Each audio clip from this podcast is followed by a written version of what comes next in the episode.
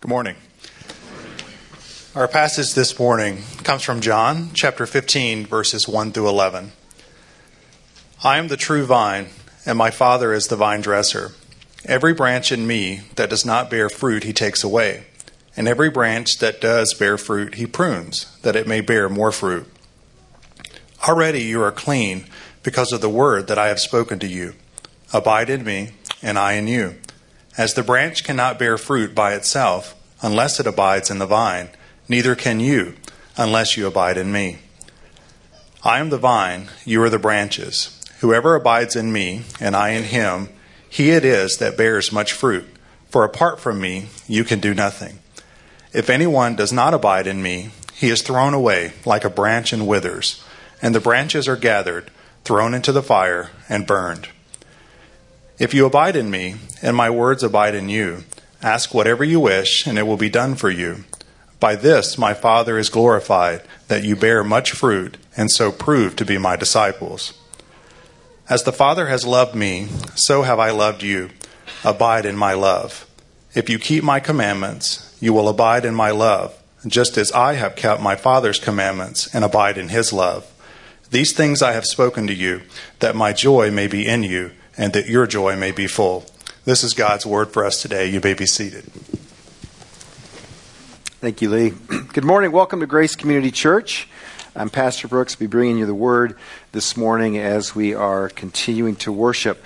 We are in transition between a series we ended this summer in the Book of Judges and a series we're going to begin on Labor Day weekend, uh, beginning in the Gospel of Mark, which will take us through Easter weekend. And the three messages, the three weeks in between, we're taking a look at where we're headed as a church, who we are as a church, what we're about as a church, and where we are headed as a church. And, and what we are, who we are as a church, is we're a church that is consisted of disciples who then make disciples. You you heard the video. Tommy Wedmer said that we are to go and make disciples of all nations. Well, that presupposes that, first of all, you and I are disciples and that we're making disciples here in our families, in our communities, in our neighborhoods, including to the ends of the earth. So we're taking a look at that. Last week we looked at what discipleship is, and discipleship is simply, uh, it means following. We're followers of Christ, presumably.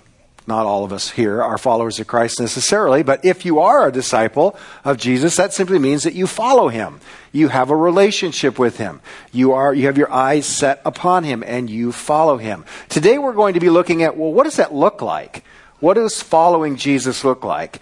Um, last week we looked at Mark chapter one. Jesus arrived on the scene and he said, Uh, repent, for the kingdom of God is at hand. Believe the gospel. And he came to Peter and, and John, and he said, follow me. And they left their nets and their boats, and they literally followed in his footsteps. They went with him. You say, well, that's great. But Jesus ascended. His physical presence isn't with us. What does following him look like now? How do you follow someone that you can't physically see? What does that look like? That's what we're going to take a look at. Uh, the verse that Lee read, at least right there in the middle of all those verses he read, is this verse. John chapter fifteen in John's gospel, on the night that he was betrayed, this is the last moments he spent with them before he went to the cross. He said, by this my Father is glorified, that you bear much fruit and so prove to be my disciples. As the Father has loved me, so I have loved you. Abide in my love. He says that word nine times. I don't know if you noticed that. As Lee was reading the scriptures, every other word seemed like abide, abide, abide, abide. So to answer the question, what does discipleship look like? Well, it looks like abiding. Well, that's great, but what the heck is abiding? What is it? What does it mean to abide? That's what we're going to look at this morning. By the way, this this message, I plan to do an entire series on after we've gone through the Gospel of Mark. So the Gospel of Mark is, who is Jesus and why should we follow him? Following that, it's, well, what does following look like? And we're going to spend a number of weeks on essentially what I'm going to overview briefly this morning, which is the subject of abiding. So we're going to look at four things this morning. First of all, what is it? Definition. The means, that is the method. How do you do it? And then the motive. And then the lastly, we're going to take a look at the results. So open your Bibles to the fifteenth chapter of the Gospel of John, and let's pray and get to it. Father, we thank you for this opportunity to come together and worship worship you as your followers. And I, I pray, Father, that you would speak to our hearts. And I recognize that not everybody here is a professed believer and follower of you, and I pray that you'd speak to their hearts as well. Show them, Lord, how magnificent you are. Show us all how magnificent you are, that you are worthy of our time, you are worthy of our worship. And Lord, I pray that you would warm and call hearts to worship you this morning. Help me to preach and teach this morning in such a way that Christ is lifted up and that he is exalted. In Jesus' name, amen. Excuse me. So let's get to it. Let's take a look at the definition. But before we do that, you need some context. You need some context. We're looking at John fifteen, but what comes before John fifteen? It's not a trick question. John fourteen, exactly, exactly. Whenever you're looking at something that's important in the Bible, it's important, important to know what comes before it and what comes after it. We need to know the context. The context of this very famous, I'm the vine and you are the branches uh, lesson that Jesus gave is a very abstract and very difficult teaching that he gave his disciples. On the night that he was betrayed, he told them, I'm going away. But I'm going to go to a place and I'm going to prepare a place for you, but don't worry, you know the way. And Thomas is like, I don't know where you're going. How do I even know the way? And he says, I am the way, the truth, and the life. And no man comes to the Father except by me. And then he says, I'm not going to leave you as orphans. He's telling them, I'm leaving you. But don't worry, I'm not leaving you as orphans. I will come to you, yet in a little while, the world will see me no more, but you will see me because I live, you also live. In that day you will know that I am in the Father, and you are in me, and I in you. Whoever has my commandments and keeps them, he it is who loves me. And he who loves me will be loved by my Father, and I will love him and manifest myself to him. Okay, a few verses earlier he said, I'm going to send the Comforter, the Holy Spirit. He's with you now. He's going to be in you. To which the disciples said, what? Uh, that's a very abstract principle. Jesus says, I love you, and if you love me, I'm going to manifest my presence to you. You will experience me. Now remember, he's saying, I'm going away. You can't come with me. Oh, but wait, I'm going to manifest myself to you. I'm going to send you the Spirit. He's with you now. He's going to be in you. Now the disciples are just like, what's he saying? I don't know what he's talking about. John fifteen is kind of like this. Okay, I understand you have no clue what I'm talking about. Let's look at it this way. I'm the vine and you're the branches. So he takes something very concrete, something that they can look at, and, and he's making that connection between the vine and the branches to describe what is very abstract and very difficult to wrap your head around. The fact that you can follow Jesus, experience his power, experience his presence, and, and, and have him produce his life in you without being physically with him. That's a hard thing to get your head around. So he gives us this metaphor. So that's the context. That's the context. So let's take a look. First of all, I am the true vine, and my Father is the vine dresser or gardener. He's the gardener. Every branch in me that does not bear fruit, he takes away. And every branch that does bear fruit, he prunes that it may bear more fruit. Already you are clean because of the word that I have spoken to you. Okay, before we get into how it is that you and I abide, let's just look first of all at this is what Jesus is saying. He's saying, listen, in Mark chapter one, he says, repent, for the gospel is here. Believe in the gospel. The kingdom of God is at hand. What is the gospel? Gospel means good news. What's the good news? Well, first of all, the bad news. The bad news is, since the fall, since Genesis three, mankind, by his own volition and his own choice, his own nature and his own choice, has decided to be autonomous or independent with God. That simply means that we as branches decided that we would be more fruitful if we disconnected from our relationship with God. We don't need God, we think. So we walk independently of God, we think. And so as a lamp is unplugged from an outlet, when humanity is unplugged from God, it brings death.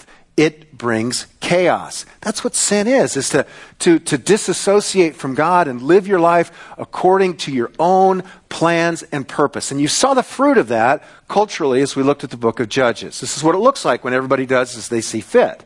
Well, we as individuals have done this as well. This is why the Bible says that all have sinned and fallen short of the glory of God.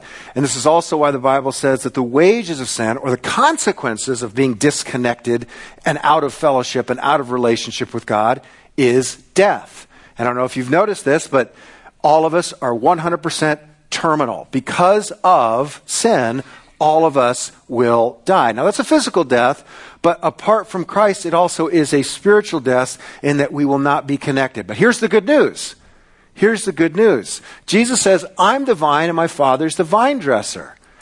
Verse three, already you're clean because of the word that I've spoken to you. What is that word? This is the word. The good news has come. Jesus said to his disciples, and he said to those, for God so loved the world that he has given his only son, that whoever believes in him shall not perish, but have everlasting life. That's the gospel. The word that he spoke to them is this: I have come to be a servant and to bear the sins of many for the forgiveness of sin. That's good news. That means that those of us who by our own choice and our own will have walked independently of God and spurned him and scorned him and rejected him, and we deserve his wrath, Jesus has come and he has taken your sins and mine, and he has bore the penalty for those sins, and he has said, you are now through me reconciled to the Father. This is the gospel, to be reconciled, to be independent from him, in alienation to him, to be at enmity with him, but because of what Christ has done, and through through him to be united to Christ and thereby joined to the Father. Hence the vine and the branches. That is all because of the gospel. The fancy word for this that Paul uses repeatedly in Romans and Galatians and elsewhere is the word justified. If you are in Christ, you are justified by grace through faith. That means that you have been declared not guilty. That means that you have been declared righteous in Christ because you're joined to him. You're united to him. That's the good news. Now, that is all something that he has done. He has done. Our participation in that justification is to believe it, to receive it. It is faith. It's all of grace. That's it. He's done it. We receive it through faith. That's justification, one through three.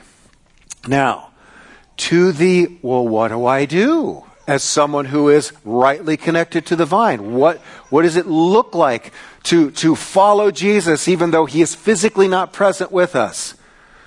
Verse four, abide in me and I in you, as the branch cannot bear fruit by itself unless it abides in the vine, neither can you unless you abide in me.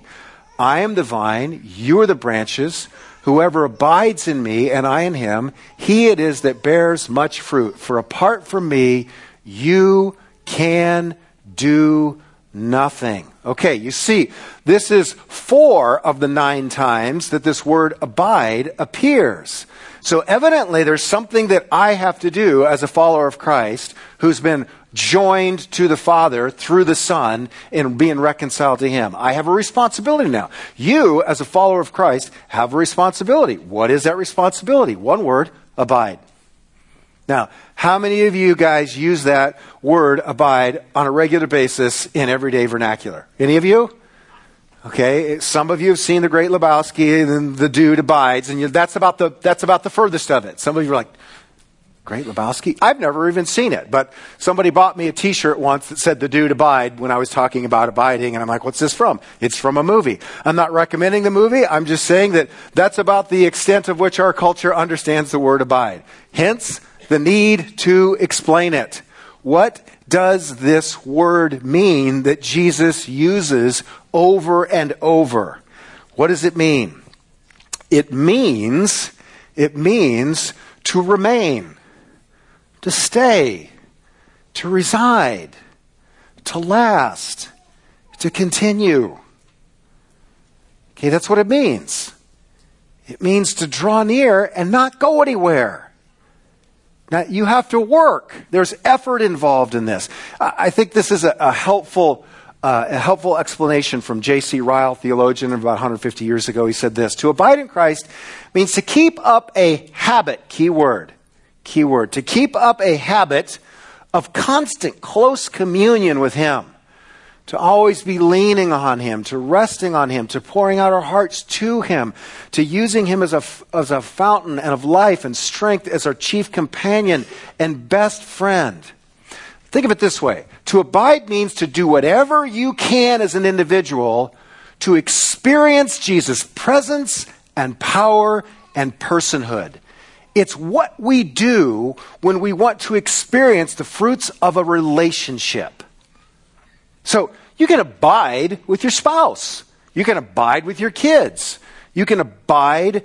Uh, you can abide. It, it means to experience the whatever. It's an action. It's things we do, things we do to experience the person, the presence, and the power of Jesus. That's what it means. So there's lots of different things that constitute abiding, but that's the essence of it. That's the essence of it. Abiding is any action done to enhance the relationship and enjoyment of Jesus. Any action done to enhance your enjoyment of your relationship with Jesus. If I were to boil the essence of abide down to one word other than abide, it would be obey. Obey. That's, Jesus said, if you obey me, you will remain in me and you will experience my love. That, that's it. Okay, so that's the essence of it. That's essentially what it is, what it is. Now, we're going to look at the means. The means. Okay, what does it look like? What are th- the things that a person might do to experience his presence, his power, and his, his, his personhood? What are the things that a person does to enjoy the relationship that Christ has established through his death, burial, and resur- resurrection? So are things to be done. It's not without effort. Let's take a look. If you abide in me, Jesus says, and my words abide in you, ask whatever you wish, and it will be done for you. There are two things at least, which you find in verse seven, which are things which we do. When he says, let my words abide in you, that requires us to have listening ears and seeing eyes. It means that we get into his word, which is revealed to us, and that we seek to hear from him. This is Psalm chapter one. I meditate on God's law. I delight in him. I delight in all his words. This is Psalm one nineteen, the longest chapter in the Bible. How can a young man keep his way pure? By living according to your word, O Lord. I have hidden your words in my heart that I might not sin against you. It's, it's drawing near. It's spending time in his word. But there's also something else here. Ask. Well, there, there's, do you see this as a relationship? You're hearing from God, but you're also speaking to God. This is, constitutes formal prayer when you are literally praying and saying things, but this is also a posture. It's a day to thing, day-to-day thing. It's a moment-by-moment thing, because Apostle Paul says to pray unceasingly. It's cultivating a lifestyle that you are attempting to experience his presence and his power and his personhood as you do life all the time, everywhere. Because you are abiding in his word and his word is in you, you're constantly talking to him about everything you're experiencing. I speak to God as I speak to you. It's kind of an odd thing, but as in, in the, as I'm speaking in the middle of the thing, I don't really know what to say. So I'm like, Lord, help me as I'm speaking to these people. Or as you are conversing with your spouse and you're in the middle of a tense argument, you're like, Lord, help me to be patient, kind, loving, gentle, gentle and self-control. You are asking him to be present in the midst of you doing life. This is what abiding looks like.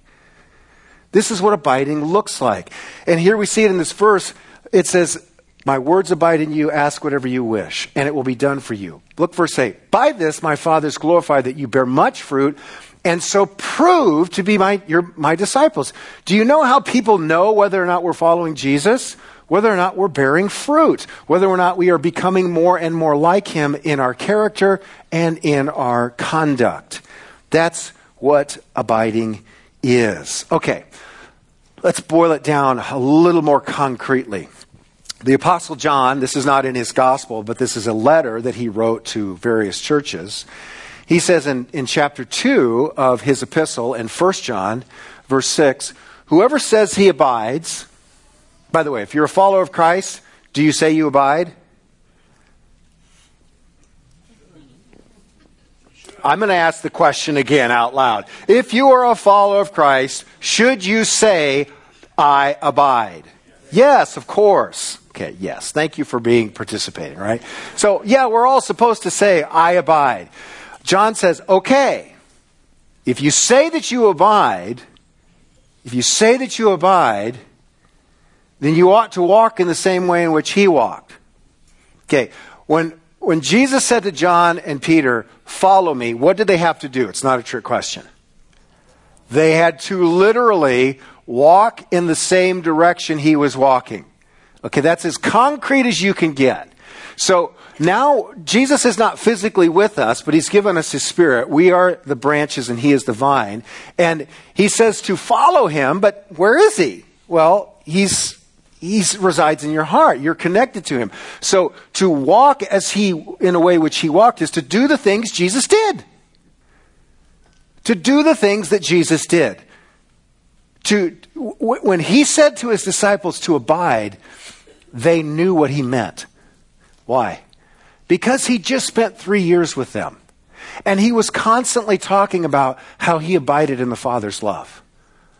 I can do nothing apart from my Father. I live to do the will of my Father. I abide in my Father's will. I abide, I abide, I abide.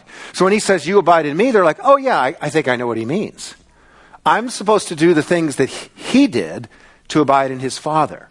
In the same way that Jesus did actions, he did activities so that he could experience the presence and power of his Father through the Holy Spirit. In the same way, I am to do the same actions that he did to experience the presence and power of his Father. I am to abide in Jesus the same way he abided in his Father. Well, what did Jesus do? What did he do? Dallas Willard, in his book, The Divine Conspiracy, says one of the great activities you can do, it's kind of kind of interesting, is to read through Matthew, Mark, Luke, and John with a notepad, and instead of writing out Jesus' teachings, what he said, write out his practices. What are the things that Jesus did? Well, yes, he taught. But he prayed. He withdrew. There was solitude. He served. He healed. He spoke. He had compassion. Look what he did. Well, that's the things that we do. But why did he do them? To experience his Father's joy. Not to earn anything, but to experience, to, to experience his Father's pleasure. That's why he did what he did. That's what abiding is. We ought to walk in the same way. Now, here's, uh, here's some, some values that we have as a church which which constitute walking. These are the things that Jesus did which we want to do as well. We want to be in the Word. We want to be people of the Word. We want to, to be in prayer. We want to be people who speak to our Heavenly Father unceasingly at all times. We want to be people who gather together in corporate worship, praising God, and private worship as well. Hebrews says, do not meet, neglect meet to, meeting together as some in the, are in the habit of doing, but to continue to meet together, all the more so as you see the day approaching, that you might spur one another on towards love and good deeds. Corporate worship is an encouragement and an edification to spur us on to continue to love, to continue to abide, to serve, to take a towel and wash people's feet, to to to give of yourself to other people here corporately in a, in a Sunday morning service. But that's that's just the tip of the iceberg. But as a lifestyle, Jesus said, I didn't come to be served. I came to serve and give my life as a ransom for many. Missions, to, to share the good news with those who don't yet know it. Here, in this room, at home, with your family, at home, in your neighborhoods, in your community, in the workplace, and to the very ends of the earth. This is what abiding is con- constituted of. And then, and lastly, community. To, to love the body of Christ. To encourage one another. To be involved in living life with one another. Now, I'm flying through this. There is so much to this, and I recognize I can't possibly do this justice. I plan to do a series on this after Mark, where we're going to spread this out and answer the question, how do I abide? Which is another way of saying is, how do I become filled with the Spirit and walk and keep in step with the Spirit? So if you've ever wondered, how does a person become filled with the Spirit and how do they walk in the Spirit? It's the same question as saying, how do I abide? It's the same question. We're going to spend about twelve weeks on the how after we get through Mark. But I just want to give you a preview of what that looks like. Okay, some very practical things. Jesus said, if my words remain in you, ask whatever you wish and it'll be granted unto you. If my words remain in you, to dive down deep into the Word of God and to have His Word remain in you. I want to encourage you to participate in the Mark Bible study. If you haven't yet picked up your studies, you can go back to the office and pick up the Receiving the King, a study on Mark, and go through that with other people, with other people, preferably. Preferably. Also want to let you know that Thrive classes are starting up. Those are equipping classes. There are uh, there is a Bible study workshop on how to mine the Word of God so that you can get the most out of it. Take a look at that one. There's another another uh, Thrive class on making disciples, which fits more with the message, which is next week, which is on multiplication. But want to encourage you to go to the website, um, grace b three dot org slash events. Get into the Thrive menu and take a look at what is being offered to help equip you, us, to become people who are adept at mining the Word of God and speaking to God, speaking to God on the behalf of others. Also let you know that there is an intercessory prayer group that meets at seven thirty in the morning. They are praying currently right now for you, for me, and for those who will come in the next service. So there's lots and lots of opportunities to to abide with one another. Okay, but I want to, want to spend the last moment here with, which is actually something that if we miss this, we miss everything, and that's the motive. Why? Why do this? How many of you have felt like in the last, I don't know, ten minutes, you're thinking, this abiding sounds like work. Any of you notice that? How many of you notice that this sounds like, you know what? I'm going to have to do something. Congratulations, you are perceptive.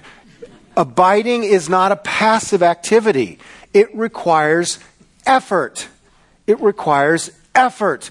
But how many of you understand that a good relationship requires effort? If you are married and you don't put effort into your relationship, you will have a crappy marriage and a fruitless marriage. Why? Because abiding takes effort. You got to work at it. You have to strive. You have to pull your boots up. You have to strap your belt on. You got to work. But why? Why do you do things with your spouse that would constitute abiding? Careful, guys. Don't say it out loud and say the wrong answer. because your wife will hear it. Why do you abide? Why do you do things to abide with your children? Why do you put effort into that? Well, if your motive is correct, if your motive is correct, let's take a look at what Jesus says. The Father has loved me, so I have loved you. Abide in my love. If you keep my commandments, you will abide in my love, just as I have kept my Father's commandments and abide in his love. These things I have spoken to you that your that my joy might be in you and that your joy might be full. Motive. You ready? Your enhanced joy. That's it. Why should you abide? Well, do you want to be happy? Yeah. Well, then abide. So that his joy would be in you and that your joy would be full and you would actually experience a manifestation of his love. So, Brooks, I thought it, salvation was by, by grace through faith and not by works. It's not by works. This is not work your butt off so you can be saved. This is you've been saved, so spend some time with the one who saved you so you can experience his love and receive joy. That's what it is. That's what it is. But so many Christians like, oh, salvation, sweet, cha-ching, Jesus died on the cross for my sins, and now I can pray this prayer in five seconds, and someday when I die, I'll go to heaven. In the meantime, I'm going to chase after everything else the world has to offer, and you can't figure out why you're utterly miserable and have no joy. It might be because you have perceived salvation to be something different than Jesus says that it is. To be saved means to be reconciled to the Father through Christ, to be joined to the Father through Christ, and to experience the sap of the Holy Spirit flowing through your life, that you experience his love tangibly. That changes who you are fundamentally as a human being, and it utterly trans- transforms the purpose of your life. It's so different than this easy believism, which is so prevalent in evangelical Christianity. Well, I prayed a prayer when I was ten at Awana's, and now I've lived for the world the rest of my life. But at least Jesus is in my heart, so when I die, I don't have to go to hell. What? that, that's unfortunately terribly common. But it's not in the Bible. So the motive. You don't work. You don't read the Bible. You don't pray so that you can earn anything with Jesus. You read his word. You pray. You wash the feet of other people. You serve. You share your faith so you can experience his presence, his power, and his joy. Husbands, wives, children, why do you spend time with people you love? To experience their love. To cultivate and deepen that love. It's, is there effort involved? Of course there's effort. Are there things you have to say no to so you can create margin, so you can spend time with those you love? Yes. How many of you are too busy to do anything generally in life? You have no margin in your life. Do you know what the Holy Spirit is calling you to do? Find margin. So, well, I can't find it. Create it. Look at what you do in your life and cut out the things which prevent you from experiencing the presence, the person, and the power of Jesus. None of that was in the notes. It's all for free. And that's why I'm gone. I've gone long. So, so what are the results? If we do these things, if we do the things which constitute drawing near to Jesus so we can experience his presence, his power, and his personhood, if we do those things, we will become fully trained and we'll be like him. People will begin to see Jesus in you in a way that they might not right now. And by the way, you may thank your Heavenly Father that this is progressive. That we we never arrive, well, we do arrive, but not in this lifetime. There is a constant, there's a constant chipping away. There's a constant growing. This is a pattern. This is something that God does in and through us. Over time, as we abide, we grow and we bear more fruit. Some of you are like, I don't have any fruit. If you're in Christ, you have some fruit. You're not as bad as you could be, but you're not as good as you should be. And as we abide, we bear more fruit. We become more loving, more kind, more gentle, more patient, more self-controlled. And all of that, Jesus says, so that you might prove yourself to be my disciples and bring glory to my Father. Some next steps. First of all, here's a quick prayer. It's not a formula, but you can pray this this week. Jesus, what would you have me do to know and experience you? I have no idea what the Holy Spirit's going to teach you or tell you. But he will personalize that for each one of you. Why? Because that's what a relationship is. It's personalized. What some of you might do is not what others might do. He may lead some of you to say, you know what, I want you to go through the Mark Bible study. I want you to I want you to believe. I want you to be baptized. For some of you are like, I already believe. I've already been baptized. He might say, I want you to get involved in community. I want you to serve. I want you to do something. I want you to fast. I want you to spend a day alone with me. I want you to do, I don't know. You ask. The Holy, I mean, confident the Holy Spirit will speak directly to your person. Why? Because Jesus said he would. If you ask, you will receive. If you knock, the door will be open. That's how he works. If you draw near to him, he'll draw near to you. Join us for the Mark series. Get involved in your church. Some of you are like, I don't know if I like this church. Great. There's other awesome churches in the area. Find one. Get involved. Dive in and commit. And commit. And abide with those people. There's a lot of good churches in the area. But commit. Don't make your Sunday morning the event of the month or the week where you hear someone preach, but you have no idea the people that you do worship with. Get involved in their lives. Love them, serve them, and serve our community with them. As the uh, praise team comes forward, we are going to celebrate communion. What is communion? Communion is something that we do where we can see, where we can hold, where we can touch, where we can we can taste, so that the Holy Spirit might use communion to remind us of the person, the presence, and the power of Jesus. Communion is one thing the body of Christ can do together to abide. It doesn't define abiding, but it's something that you can do to experience his presence, his power, and his person. Do you know, if you're not in Christ, what communion is? It's the eating of a nasty-tasting wafer and drinking grape juice and nothing else. So if you're not in Christ, don't take the nasty wafer and drink the ju- grape juice, because that's not what it's for.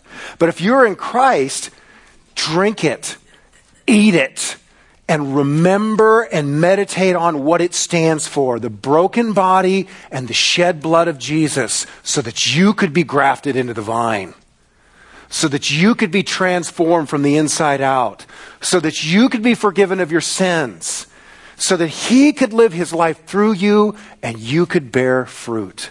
So as they pass out the elements and we sing, hold those and we'll take communion together as a family. As I close this in prayer and you are dismissed, I want to encourage you, if, if you have something on your heart, your heart is heavy, um, you would like someone to intercede for you, to pray for you, to pray for someone you love, there will be people out front to pray with you. So let's pray. Father, thank you for your grace. Thank you for your mercy.